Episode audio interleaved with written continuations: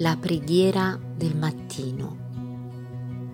Allora si cominciò ad invocare il nome del Signore. Pace fratelli, voglio condividere questa mattina con voi alcuni versi che si trovano in Luca 11, dal versetto 22 al versetto 31, e dice così. Poi disse ai suoi discepoli, perciò vi dico, non siate in ansia per la vita vostra, di quel che mangerete, né per il corpo, di che vi vestirete. Poiché la vita è più del nutrimento, e il corpo più del vestito. Osservate i corvi, non seminano, non mietono, non hanno dispensa né granaio, eppure Dio li nutre. E voi, quanto più degli uccelli valete. E chi di voi può con la propria ansietà aggiungere un'ora sola alla durata della sua vita?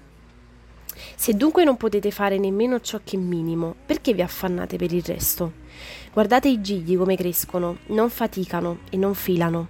Eppure io vi dico che neanche Salomone, con tutta la sua gloria, si vestì come uno di loro. Ora, se Dio riveste così l'erba, che oggi è nel campo e domani è gettata nel forno, quanto più vestirà voi, gente di poca fede.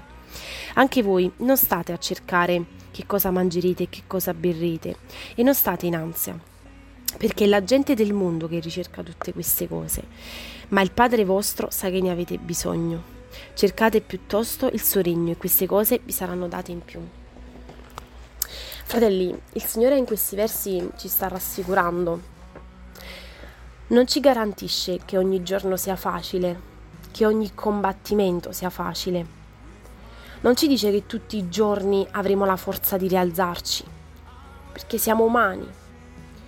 Spesso mm, mi chiedo, ma come posso io affrontare il mio gigante se sono così debole? Siamo fragili. Come posso io fidarmi di lui se ho ansie per il mio domani?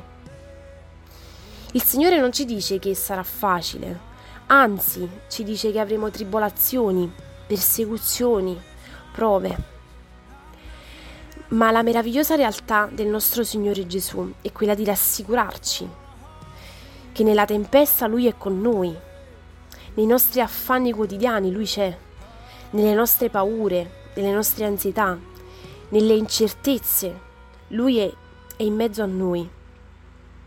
Perciò vi dico, non siate in ansia per la vita vostra.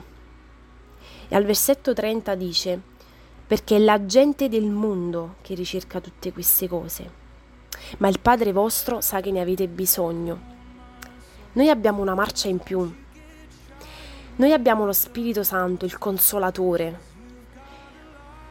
Fratelli, riponiamo ogni giorno nelle mani di Dio le nostre preoccupazioni terrene. Dio ci dice di guardare alle cose di lassù, che tutto quello che è su questa terra è passeggero. Infatti più avanti al versetto 31 dice cercate piuttosto il regno, il suo regno e queste cose vi saranno date in più. È umano avere paura, è umano avere ansietà per il futuro, ma il Signore stamattina ti sta incoraggiando che qualsiasi sia la tempesta, qualsiasi sia la tua paura questa mattina, la tua malattia, e l'avere paura di non arrivare a fine mese, ogni paura riponila nelle mani di Dio, perché Dio ce l'ha promesso. Ma guardate prima il suo regno e queste cose vi saranno date in più.